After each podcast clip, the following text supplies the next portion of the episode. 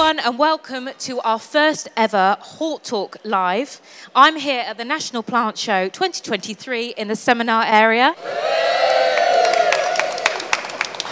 I'm Alex Jenkins, your host, and you're listening to episode 14 of an HTA podcast, Hort Talk and Education in Apprenticeships.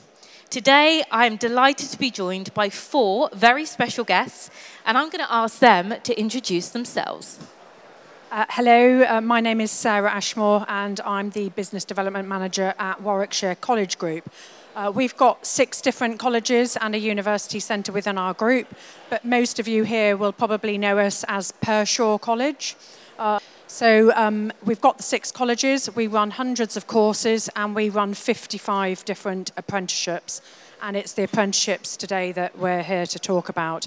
Um, our apprenticeships are very broad and wide, uh, but again, in keeping with today, um, we've got a number of horticultural uh, and uh, landscape apprenticeships, um, but we also run a number of engineering based apprenticeships uh, for the providers who are looking um, on a manufacturing side too. Um, I'm on the business development side, so I'm going to answer questions to do with setup and levies um, and funding. Over to the hands on WCG person in horticulture. Uh, thanks, Sarah. Uh, my name is Josh Egan-Wyer. I am Head of Horticulture Curriculum and Commercial at Pershore College, part of WCG. And my role is very varied and it encompasses looking after our wholesale nursery and garden centre on site, but also looking after curriculum development and bringing together the horticulture department to make sure that we can educate our students, whether on an apprenticeship or a full-time course, uh, in the best possible way, and also work with industry very closely to make sure that what we're teaching our students is developing the next generation um, for our industry. Hi, my name's Adam. I'm from the Commonwealth War Graves Commission. My role is the senior training consultant, but basically I'm a gardener come trainer. So my role is looking at the strategic training of our staff. We're in 150 countries, uh, with staff around the world maintaining the war graves of World War I, World War II soldiers uh, and casualties. Uh, the other hat that I've got on today is I am the chair of the Horticulture Trailblazer. Do we know what the Trailblazer does? Anyone? Some Lots people? of heads shaking. Yeah. So basically, every apprenticeship has to have a Trailblazer organisation that monitors and sets up the actual standard. So I chair the horticulture one. It's a voluntary group of people. Within the group, we have colleges, we have companies, we have people that have just got a really strong interest, and we actually shape what they look like. And we organise with uh, IFATE, the education department, to review and update the apprenticeship. So it is voluntary, and we are funded by companies, organisations that help feed that. So it really is your opportunity. And if anyone wants to join the Trailblazer, give us a shout and we can uh, bring you in. Hi everyone, I'm Victoria Fiander. I'm the assessor in horticulture from Lackham College, and I joined education in 2019. Um, and hopefully, I play a part on the Trailblazer group, on the subcommittee, so I can put my input and what skills and knowledge and behaviours should be part of that standard. But also, if you want change, you have to be part of it. Um, as horticulturalists, we've been fighting climate change for a long time, looking at sustainability. And it's now about trying to bring that into education and work with industry to see how we formulate that curriculum. Thank you. And thank you all very much for agreeing to be our expert guests on our first ever Hort Talk Live. So, this isn't actually our first um, podcast episode on apprenticeships, but we're very lucky to have you all here to give us a completely different insight on apprenticeships from an educational provider perspective. So, I'm going to start by taking advantage of that perspective and ask what you think are the key benefits of apprenticeships for the horticultural industry. So I think one of the biggest thing is now the government has changed the legislation. So the um, Post 16 Technical Skills Act, which was uh, legislated last June, gives industry a voice. Hence the Trailblazer Group. You have a voice with the Trailblazer Group to say what you would like taught as part of your industry sector. And that's massive. You've never been given a voice before. And I think that's really exciting. So you are developing your own staff to the own skills that you are developing as part of that Trailblazer Group. So that's a massive benefit to the apprenticeship. And I think I could, I, uh, adding on to top of that, I have obviously two hats on. I look after the commercial nursery and the education side as well. From an employer's point of view, seeing the caliber of students that come in on the caliber of students that come in on some of the apprenticeships is incredible and it's so enjoyable having them come to work with us on the nursery even for just their block releases the, the level that, of interest that they have and the skill that they learn by being out in the workplace, especially, for example, the, the level three crop technician, where they're working with some really good um, employers, you know, large nurseries. It's, um, it's a delight to have them on the nursery because they get such a fantastic level of, of, of experience rather than being in a full-time course, for example. I think for me as well, it builds into that learning culture you might want in your organization. I think where you've got people coming in, fresh people coming in, and interacting with different people at colleges, different providers, it can feed into the wider team. And I think we also need to think about apprenticeships not just as that entry level course, but actually the uh, opportunity to progress. And again, that builds in your organisational company. It's about the retention, isn't it? Recruitment and retention. Yeah. So that's exactly what I was going to bring in. Um, I think uh, since before COVID and especially after COVID, so many companies lost so, member, so many members of their staff, and um, everyone has been struggling to recruit and then to retain their workforce. So this is the, uh, the, the additional route to finding members of staff. This is take young people um, who have a genuine interest in the industry um, and go the apprenticeship route in because if they're signing up to an apprenticeship, then they want to already be in the industry. But lots of people just think, oh, I'll, uh, I'll immediately go straight to advertising for full time, part time roles. Think about all of the opportunities that are available um, in apprenticeships. And young people um, don't always like a lot of change very quickly. And if you're offering a, um, a level two onto a level three, level four, five, six, you can obviously hold on to that member of staff for you know, up to six years um, in their training. So it, it's a great way to bring new people in a really key aspect of the apprenticeship is the relationship between the educational provider and the employer. So, what can we do as an industry to harness these connections? I think one of the things that's really important is actually there is flexibility out there. We've got a couple of providers on the panel here, but there is different models out there. So that relationship between you as the company and the provider, I always say there's a triangle. You've got to have the right student, the right apprentice, the right provider, and then you as an organization have to have the right setup within that space.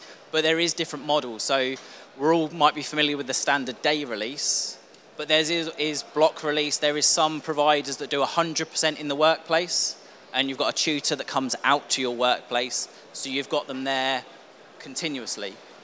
Different models work in different situations depending on what your organization is and how it's structured but there is flexibility there, and I think that sometimes gets missed. And we've certainly found that the, um, the block release coming out a week at a time has been a real big benefit, and we've got a, a great number of employers now, and particularly for the, the crop technician course, there's, um, there's a you know, great range of employers that we work with that all came about from a, a group called the Midland Regional Growers Group. So this, this course has has developed um, with us as a direct response to the employer saying to the college, this is what we want from you can you do it? And we've obviously been able to deliver that for them. And it means now that that course is geared up to exactly what our local employers want, as opposed to us, you know, having a, a few meetings, running a course, and not really having that continual involvement all the time.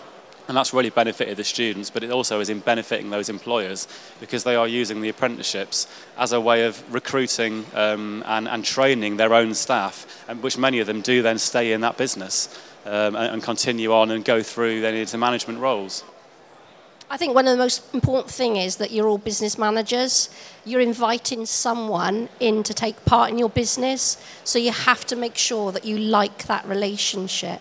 So, you know, do your homework, do some background reading and research on the training provider, give them a course if you like them. A lot of what we do in our industry is camaraderie, personalities, characters. You know, and that's a massive part of the apprenticeship now. A lot of it is about behaviours, behaviours of your apprenticeship in your business. That's exactly the same thing for the training provider. It's about our behaviours.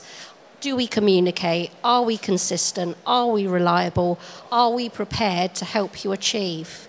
So it's really important to do that little bit of research on your training provider, even if it means going to a different training provider in a different area and saying, what would you recommend? What, what should we be looking for? So, user, so even though I'm in Wiltshire and maybe you're in Warwickshire, you might want to say to me, well, Vic, you know, can you give me some advice? What do I need to look for in a really good training provider? Very important part of the apprenticeship is the 10 week review. When your assessor will come out and they will assess your student, the employer will be there, and that's your input. We'll ask you a lot of advice, um, we'll ask for your guidance and your engagement on that student's learning, and that's how we build that relationship. So it's really important be very wary of who you invite into your business. And it's not just training providers you bear that in mind for, it's also clients. So take the same principles when you're looking for a training provider. Yeah, I was just going to say, even like in my organisation, this last two weeks, we're looking at putting new apprentices into a site. And we've had three different providers effectively come down and interview. You know, they've walked the site with us, they've discussed their model, how they're going to do it. Once they've all finished, we then sat down as a management team and had a conversation about which assessor, tutor, and, and which organisation gave us the best feel for that site. And I think you know you can feel empowered because at the end of the day you are the client, so you can feel empowered to have a few providers look around and see what works out best for you. I think sometimes the employer isn't aware that they've got that kind of power though in in an, the apprenticeship situation and actually to know that you've got that flexibility and, and you that relationship you build with the educational provider is is really important. I think that's been a massive switch that we've seen in our education system for technical skills now is it is all with you. It's industry led and you've got a massive voice, but we're not seeing you use it. We want to see you use your voice a lot more. We're here to serve you. We're here to fill that skills gaps. Make us work for our money because that's what we are for you. You're our clients. Just like you have clients, if you weren't doing your work for your client, you wouldn't get paid. So we want to do the same for you. We're here to serve you.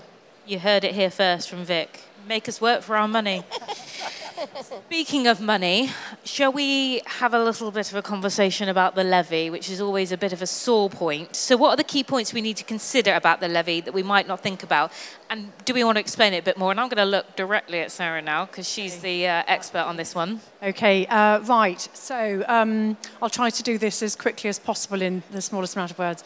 Um, if you are an organisation that have a annual wage bill under £3 million, then you will qualify for an apprentice to have the training element of the apprenticeship done. So that is what we've been talking about, either the one day a week at college or the blocks um, of, of release for the education. So if you have a wage bill under 3 million a year, um, then you will qualify. If you take on an apprentice aged 16 to 18, uh, you would get 100% of that apprenticeship training funded by the government. You have to set up a simple uh, apprenticeship service account, uh, you reserve the funding, and then the training element is completely covered. Um, if you have a wage bill greater than £3 million a year, then 95% of that uh, wage bill sorry, 95% of that apprenticeship will still be covered by the government, but you will also be paying into what's called the levy pot, and that is, I think, 0.5% of your wage bill is sitting in a pot. Um, that pot expires every two years. So if you're paying into that pot as a business, you want to be using that pot of money to fund apprenticeships. And as I say, if you run out of money on that pot, uh, the government will continue to pay 95% of the cost of the apprenticeship.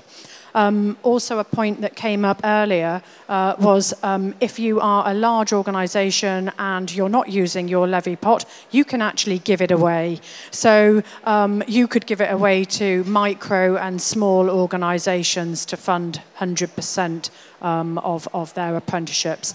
Um, I should mention if you are employing someone over the age of 19, uh, you are liable for 5% of that, uh, 5% of the cost of that apprenticeship.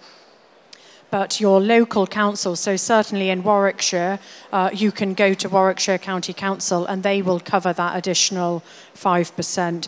But generally, uh, for an average um, apprenticeship, even if you were covering that 5%, it would just be a few hundred pounds for the entire um, uh, for the uh, apprenticeship. So hope that gives you, um, in a nutshell, um, about the levy. So if you are a big company, use it or lose it. Uh, lots of money goes back into the government each year by organisations that are not employing these fantastic young apprentices.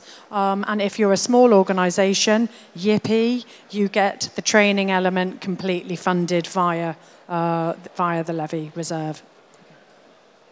Thank you. So we have some significant apprenticeships available within horticulture at the moment. In fact, we've got some really new ones as well. So what are some of the key ones to mention and why? So definitely, um, if we've got commercial growers here, and I should imagine a lot of you are, is the level three crop production.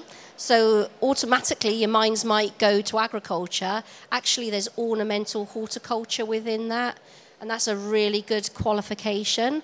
That's only just come out for release. So um, for us as a training provider, we'll be launching that hopefully from January 2024.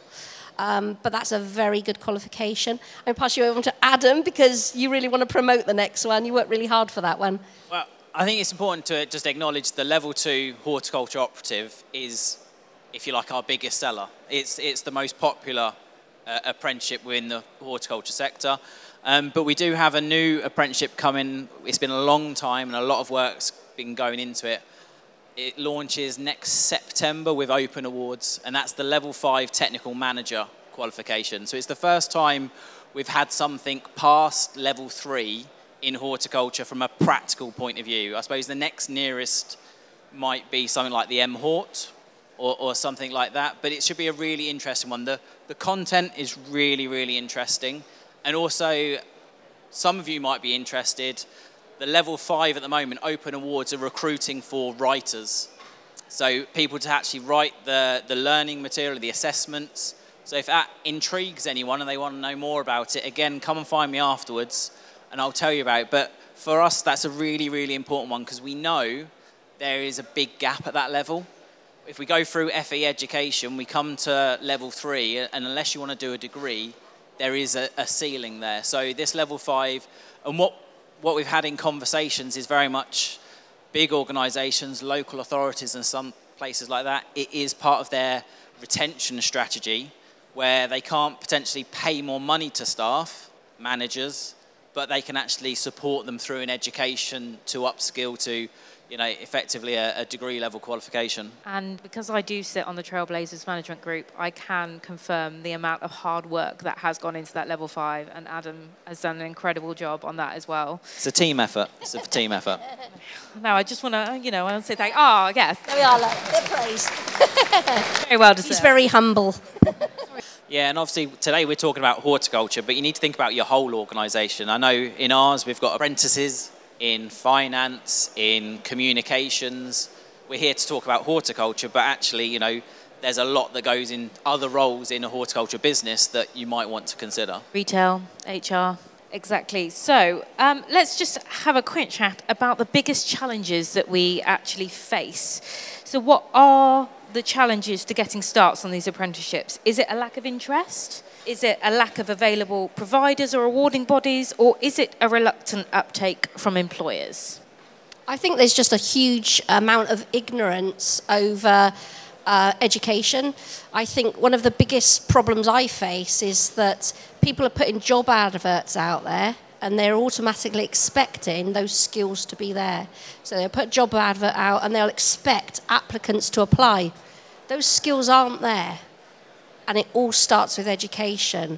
And if we can just change that culture within business to realize it all starts with education, we see a lot more support for training providers come in, for educators, and hopefully that'll get turn in the circle where we need that engagement to come from.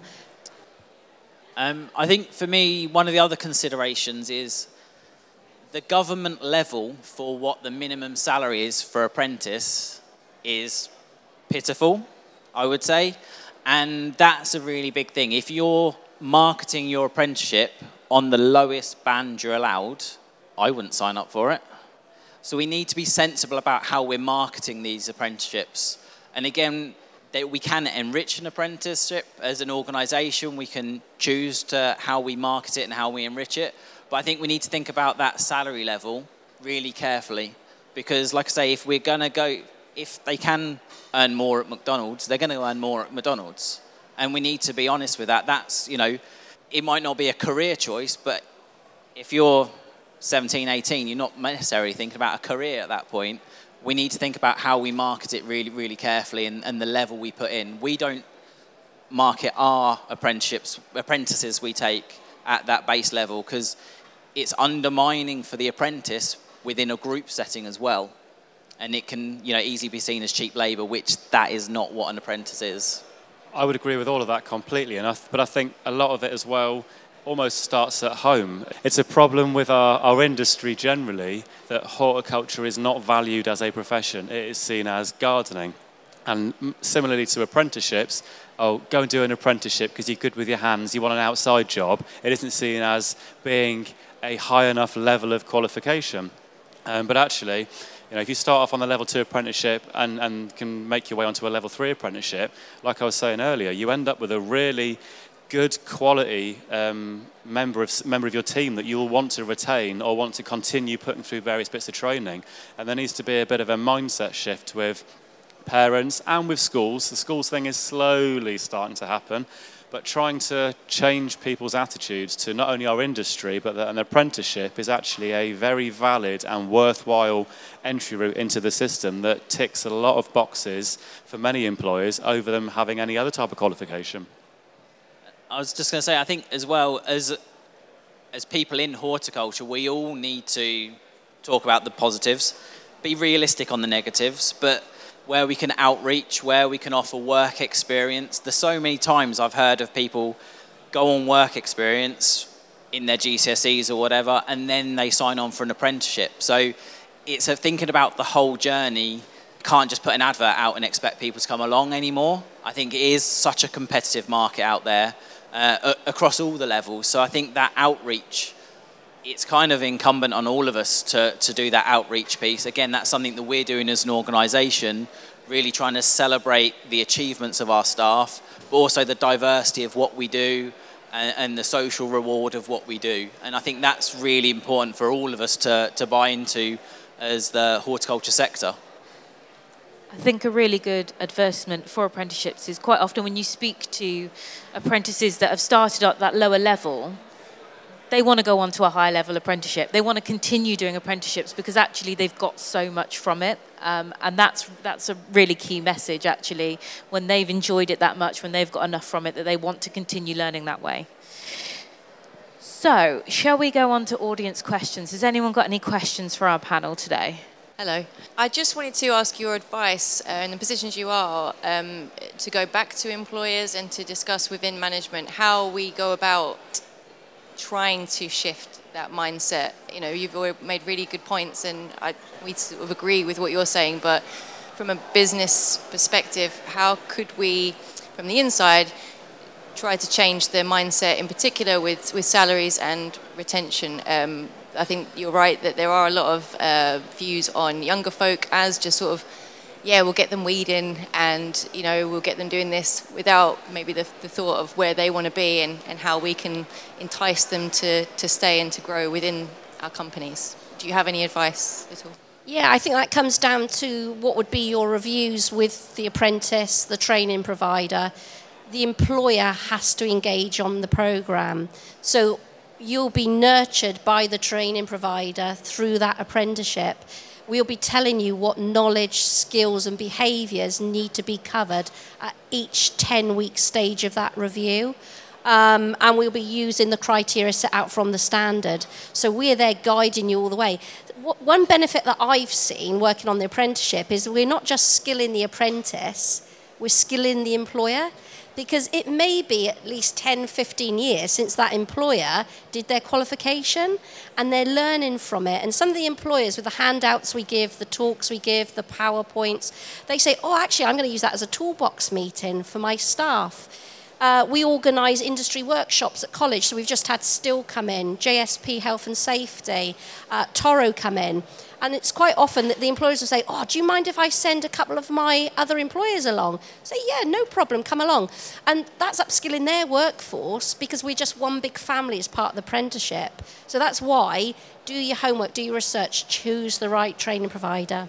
Yeah, I think the apprenticeship standard itself really maps out what is going to be covered. Like I say, the knowledge, skills, and behaviour that's going to be covered. I think that's really useful document to talk to managers about in terms of that sort of well-rounded person you're going to end at, at the end. It's easy to say, oh, you know, just write a business case saying how good apprenticeships are. There's lots of evidence there, and stick that in front of managers. Like you say, they've got to buy into it. And again, it's not the apprentice could be someone that's there 18 months. It's someone that could be there 18 years. It depends on your management team as to how holistic they want to look at this and is it something they want to do to enrich their workforce. And I think, you know, like I say, you can write a business case, but you know your team. Um, what I say is the evidence is there of how successful they can be. It's out there in, in the ether. You've got the um, apprenticeship stand that really cl- clearly maps out what's what's required. So there's those various elements, and and you can look at benchmarking for the salary point of view again, what we did when we were looking at the new ones we're looking at setting up, we're benchmarking to see what the other apprenticeship uh, opportunities are in the area. Because we've got to, you know, like with anything, you, if you're not meeting the local market, you're not going to get anyone. So again, looking um, on the various recruitment sites to understand what the actual going rate is in, in your area. I, I, can certainly vouch for the benefits that it brings to the team because having employed an apprentice at the, at the college, through the college on our wholesale nursery, it's not only upskilled a member of the team, but it's brought enormous impact to the others on the team because they've all been helping out a little bit with the education and they've they've got a little WhatsApp group for pests and diseases and all of a sudden some members of staff that could, couldn't even ever identify that there was any aphids on something for example they just walk blindly past it and now going oh I've spotted this and it's you know, the, the apprentice has done their pest and disease bit and it's encouraged all the others to do it. And it's actually had a really good impact on, on the rest of the team and it's raising the standard generally across the nursery because of these, uh, you know, the apprentices that we're employing. And it's had a big impact. But appreciate you've got to try and sell that without having any physical hard evidence. But you can get them to come and chat to me. That's fine. That's no problem. I'll, I can happily help with that because it's. Um, I've, I've already seen the benefit in our business. I mean, edu- education's infectious, isn't it? If, if if you've got people that are really enthused in what they're doing and they're enjoying it, it spreads to others in the team, and it is. And that's again, it's that cultural piece of trying to get that more energy within a team. Maybe can be really really positive side effect. Um, I was just going to say to anyone who has not had an apprentice in the business, um, obviously we're just a, a, couple of the training providers um, who are out here, but it costs you absolutely nothing to contact a training provider and say, come and see me. As we said, you can see as many as you want. We come in, talk through what we would actually offer. Um, I always send links out with things like the salary uh, details so they can see what competitors in the local area are doing. But it, it's not it, don't feel, oh gosh, if I invite them in, I absolutely have to commit. See lots of training providers. It's one meeting or one phone call or one online meeting uh, to get some basics, um, and then you'll build up a bit of your own internal knowledge about what the apprenticeship is and, and make a decision on, on who the right provider is for you. So um, it's, it's, it's, it's a really simple process to kick off, and I think it's, it's frequently a lack of knowledge that stops people moving forward forward. So find out who your local providers are, uh, drop them an email, and um, uh, you know we'll all get back to you as quickly as possible. So I think uh, the summary of all this is why should I have an apprentice? It's no, it's why aren't you having an apprentice? no cheers for that one. Any more questions before we move on? Hi. Um, I, you know how you're saying about don't have to pay the baseline sort of salary? Yeah. So if it's covered by the council, if you're not paying the baseline, do they still cover the full cost, or do you have to contribute as a business more to that? Uh, yeah, as, as we said earlier, um, the apprenticeship, that's the, train, the training side with your training provider, is effectively completely paid for, so you don't need to worry about that at all. However, you do need to pay the apprentice for a minimum of 30 hours, a maximum of 40 hours for the duration of the apprenticeship, and you have to pay them holiday. The minimum rate uh, is £5.28 an hour, but as we did say, if, if, if you know you can go down to McDonald's and get more pay, then you want to be paying um, at, at, least the minimum. So I think the um, uh, is it the 18 plus is seven pounds 49 an hour.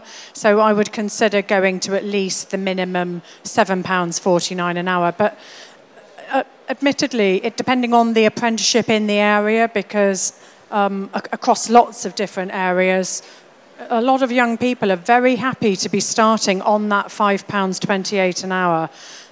Maybe not horticulture, maybe they do want to get more money, but I set up a lot of engineering apprenticeships where they see that £11,000 salary as par for the road because that company is actually training them and they're going to get a higher qualification out of it. But yeah, you do have to pay a minimum of £5.28, but we would recommend you pay more for at least 30 hours uh, no more than 40 hours a week, and you have to pay holiday too.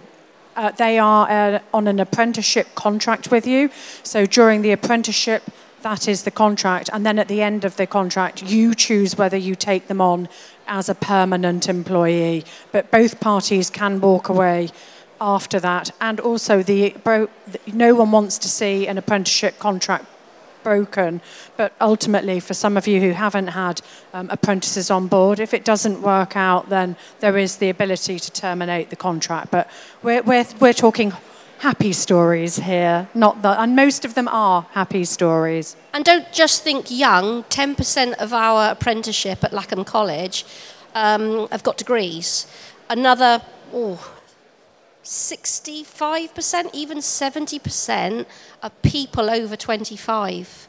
So we only have 10% of our students 16 to 18 years old. So when we talk about young people, it's not young people joining apprentices. And a lot of those people are already employed by companies that have never done a qualification.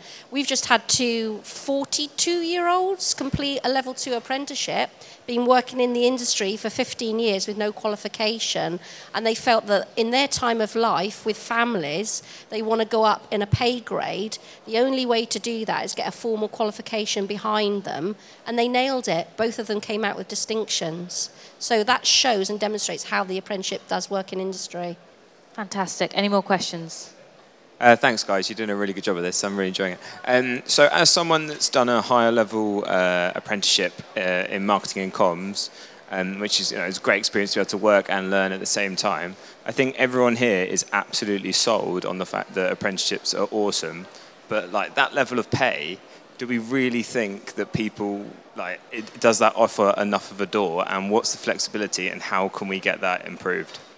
Like, who's responsible for that? Because it's, it's almost outrageous.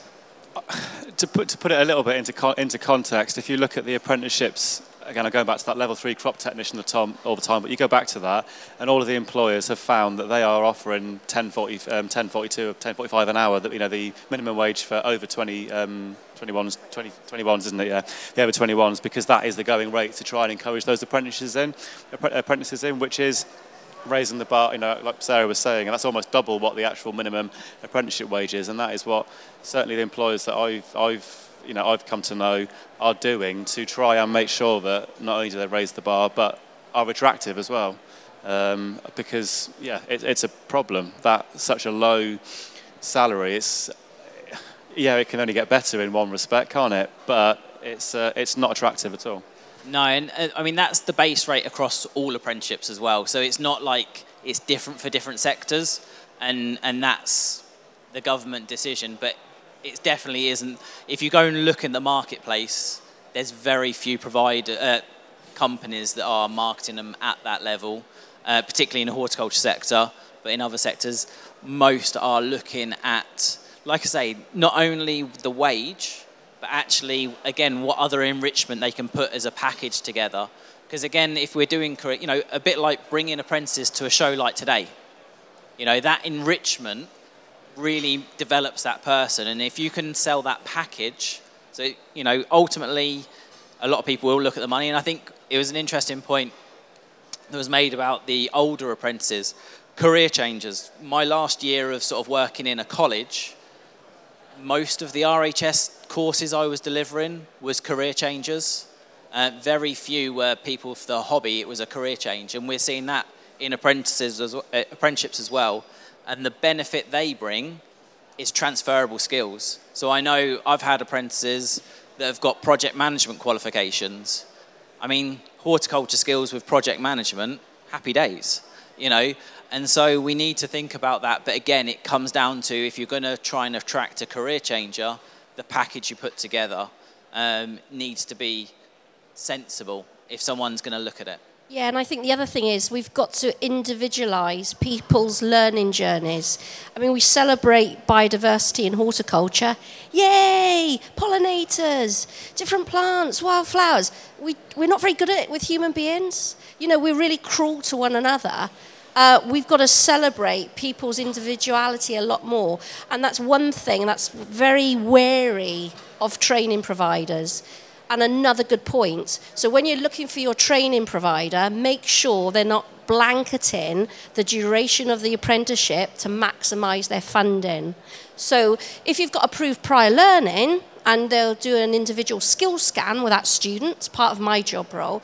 We'll look at what prior knowledge they've got. And if we feel we can reduce that program down one month, two months, three months, we'll do that. And again, it's a conversation. You're all in charge of your own destiny, of your own business.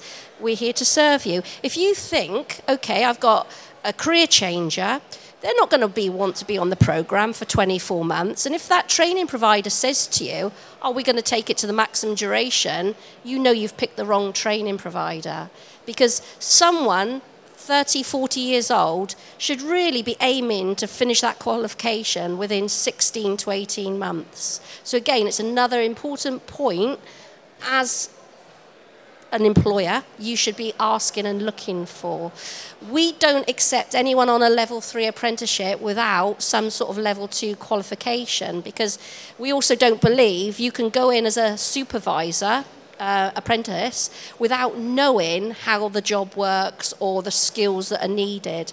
So when we do do that level three, we reduce that program down to 24 months instead of three years because they have got that approved prior learning. So that's another good point. So if you are looking for an older apprentice, just bear in mind they are not really going to want to stick on that program for the maximum two years it all comes down to what we were talking about earlier and about that mindset. An apprenticeship is not a cheap form of labour.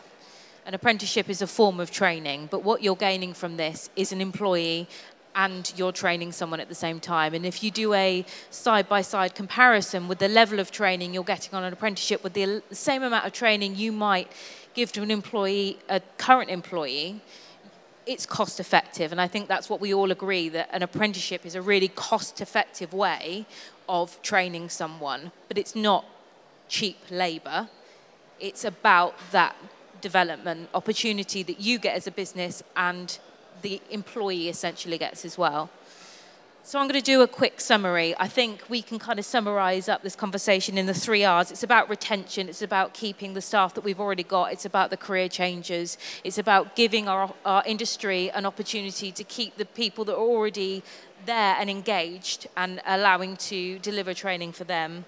It's uh, about recruitment. We all know how difficult that is at the moment. So it's getting young people, new people into the industry, being able to give them those opportunities as well. And it's about relationships. So building the relationships with our staff, with our new staff, with between all the stakeholders in the apprenticeship, the employers, um, the educational providers and the apprentices as well.